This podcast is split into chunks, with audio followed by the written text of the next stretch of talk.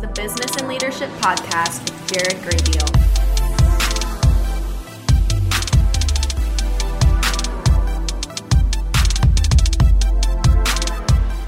Hey guys, welcome back to the Business and Leadership Podcast. On today's episode, I'm bringing you another short practical teaching. Uh, the title of today's episode is Five Practical Life Changing Time Management Tips.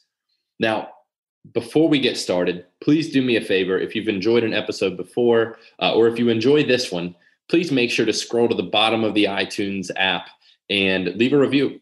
Reviews are the way that people find this podcast. Uh, and it'd be awesome if you enjoy the show um, to say something nice about the episode that you liked. Also, if you think that the show will be beneficial to any friends, family members, coworkers, make sure to share it with them. That's also how people find the podcast.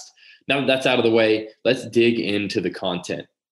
You know, in the digital era that we live in, where everything that we want is at the tip of our fingers, many leaders still have a major struggle when it comes to reaching our goals, and it's time management. A ton of studies and evidence show that the feeling of having enough time, which is called time affluence, is now at a record low in the United States. When a survey was done of two and a half million Americans by the Gallup organization, they found that 80% of respondents did not have enough time to do everything they wanted to do each day. This situation is so severe that it could even be described as a famine, which is basically a collective cultural failure to effectively manage our second most precious resource, and that's time. Time poverty exists all across the economic strata for both the rich and the poor, and its effects are pretty extreme. The research shows that those who feel time poor experience lower levels of happiness and they have higher levels of anxiety, depression, and stress. They experience less joy, they laugh less, they exercise less, and consequently, they're less healthy. They're recorded being less productive at work, and they're even more likely to get divorced. Time poverty is so bad that in an analysis of the Gallup survey data, researchers found that time stress had a stronger negative effect on happiness than being unemployed.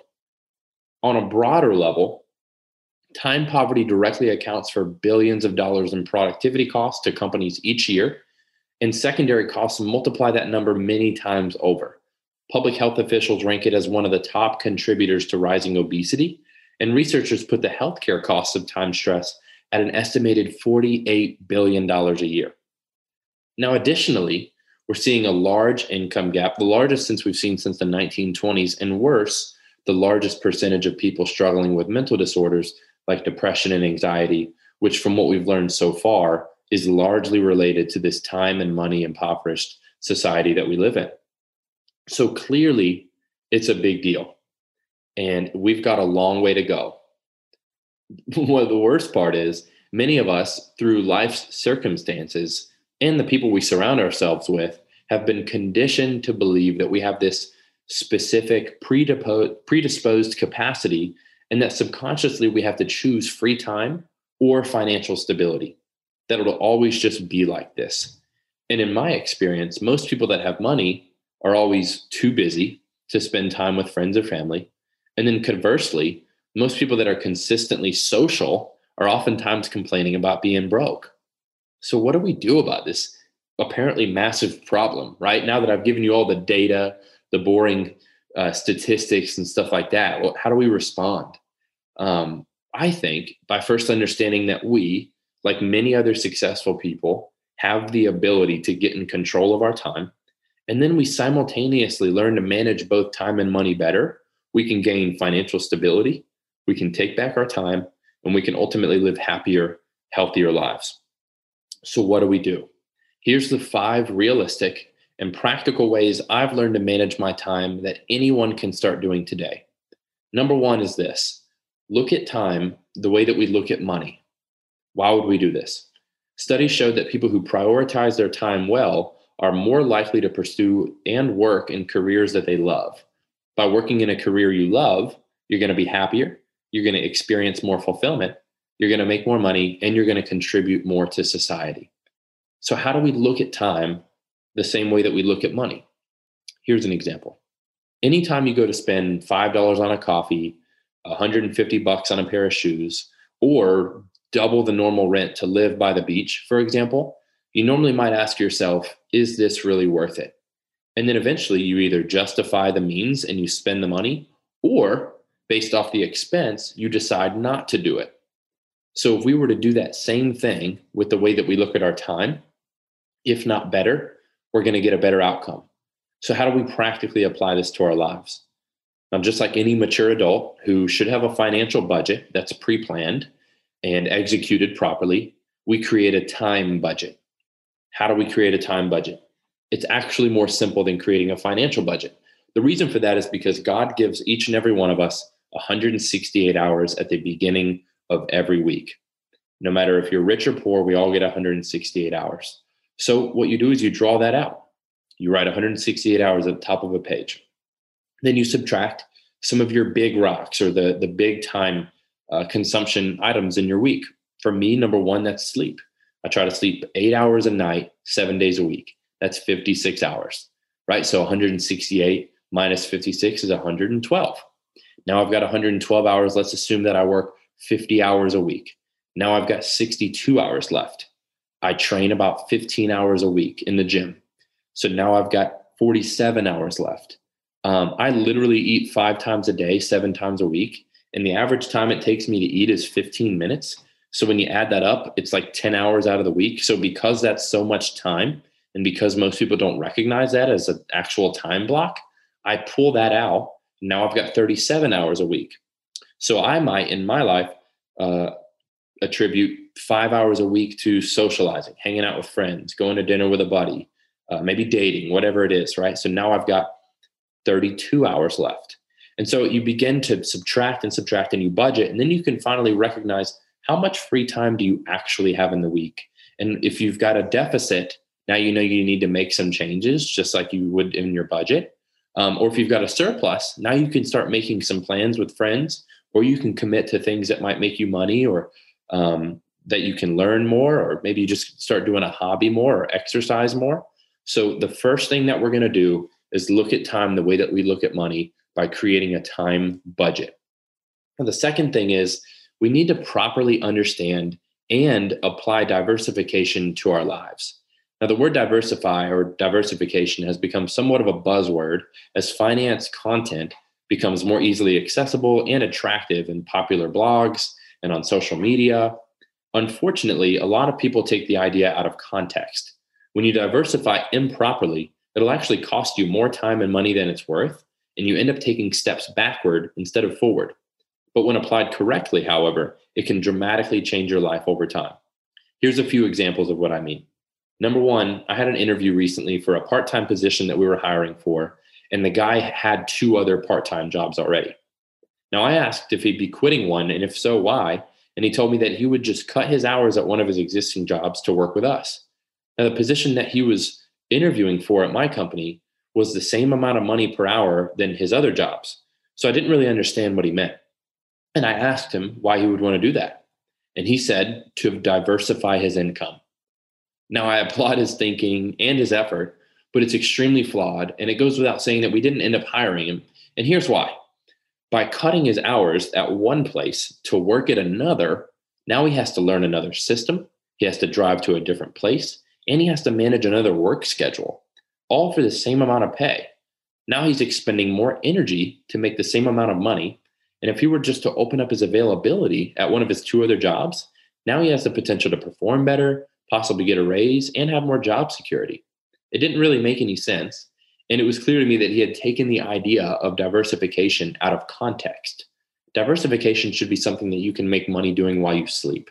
Rental properties, e commerce, stocks, these are all great examples of how to properly diversify. But if you have to expend more output physically, expend more energy, and then you take away time from somewhere else, it defeats the ultimate purpose. Another example is this I know a few people who have begun to invest in stocks, which I'm all for but they still have student debt and credit card debt. Now, both their student debt and their credit card debt have higher interest rates than the average rate of return on the stock market.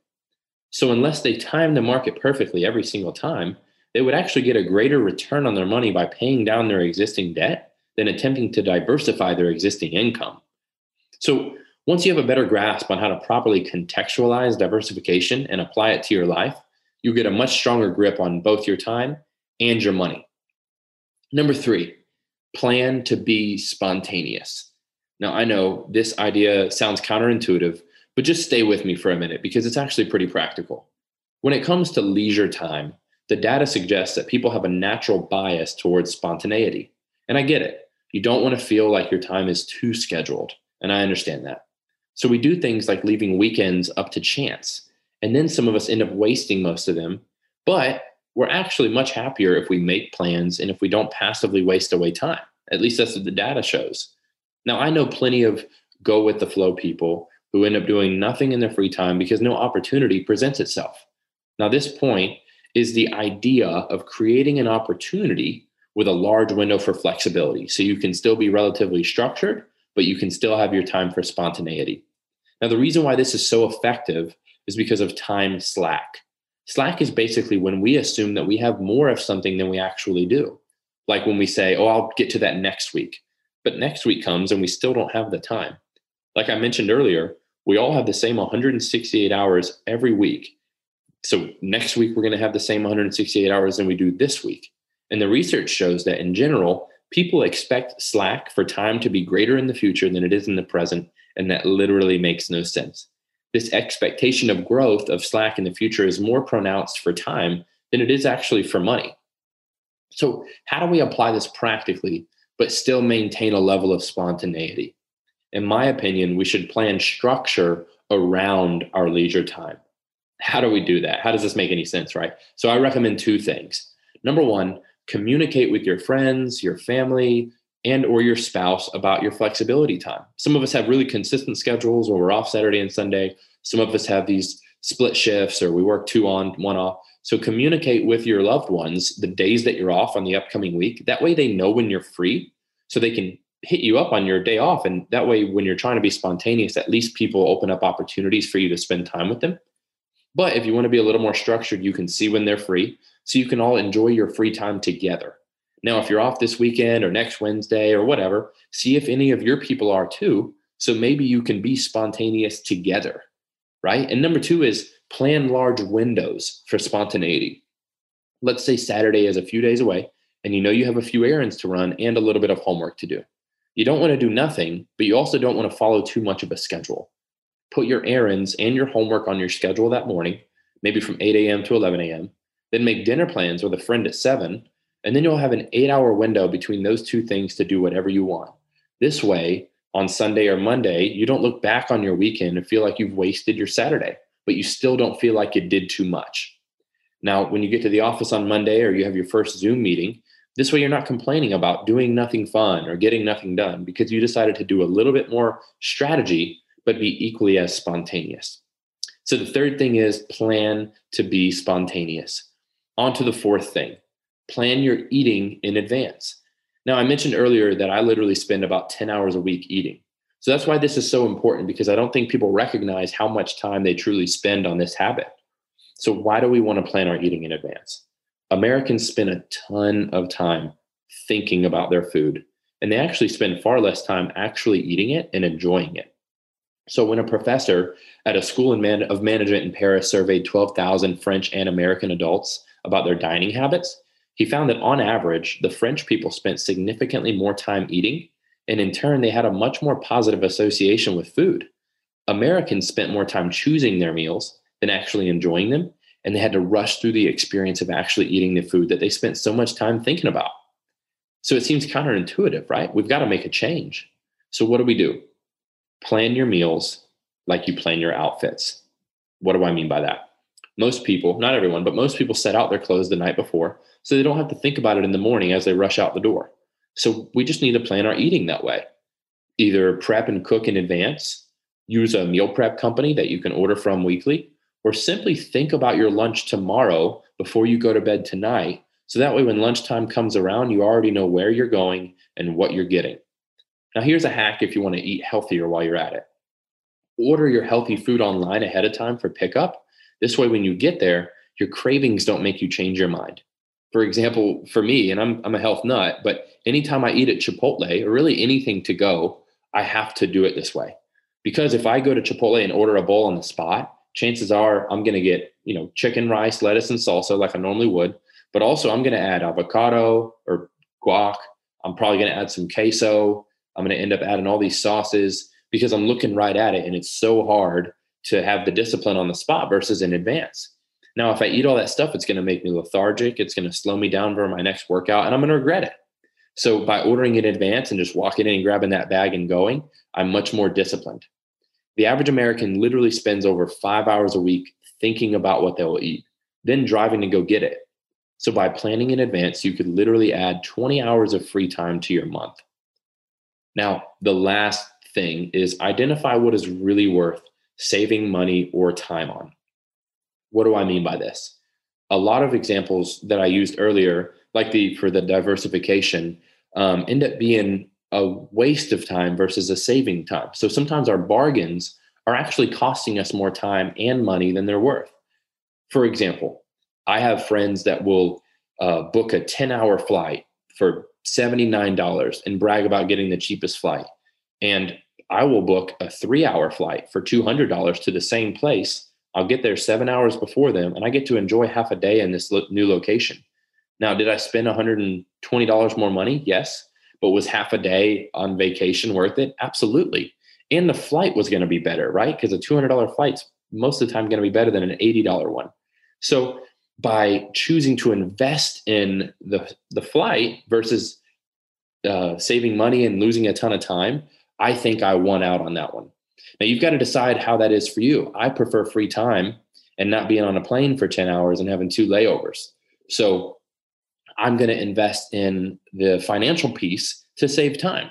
Right. And another example is when I was a kid and I was really broke, I would literally drive one or two or three miles further because I knew there was a gas station that had gas for two or three cents cheaper. Now, looking back, I think about that and I know that one, I wasted time and money because the gas it took to get to this further location was losing me money versus just spending two or three pennies more per gallon. Um, and of course, I would have saved time because I wouldn't have had to drive as far. Right. And then I even know some people that will literally scour malls. Granted, this is pre COVID, looking for a deal on a shirt because they wanted to compare and contrast the cost of shirts at different stores. And for me, I want all my time, I want free time. So I'm going to go online, find that shirt, and I'm going to spend 10 or $20 more for a shirt than having to go physically to a mall and price match just so I can spend 60 bucks instead of 40 bucks on a shirt, but I have far more free time to do the things that I love. So, how do we apply this to our lives? Because this last one's a little nuanced. You just have to be conscious of your decisions. Always weigh the pros and cons of every purchasing decision. If it's a big decision, probably whiteboard it right? Put pros on the left, cons on the right. Now, if it's a small decision, you got to act fast because you remember we're trying to save time here. But either way, be decisive um, because we're trying to manage our time better. And the last thing we want to do is perpetuate analysis paralysis. So, in conclusion, here are the five realistic and practical ways I've learned to manage my time that anyone can start doing today. Number one is look at time the way that we look at money. Number two is properly understand and apply diversification to your life. Number three is plan to be spontaneous. Number four is plan your eating in advance. And last but not least, identify what is worth really saving money or time on. Hey guys, thanks again for tuning in to the Business and Leadership Podcast. This is another short practical teaching. Uh, stay tuned for our next interview. And again, if you enjoyed the show, please leave a review, please share it with a friend. Until next time, have an awesome day.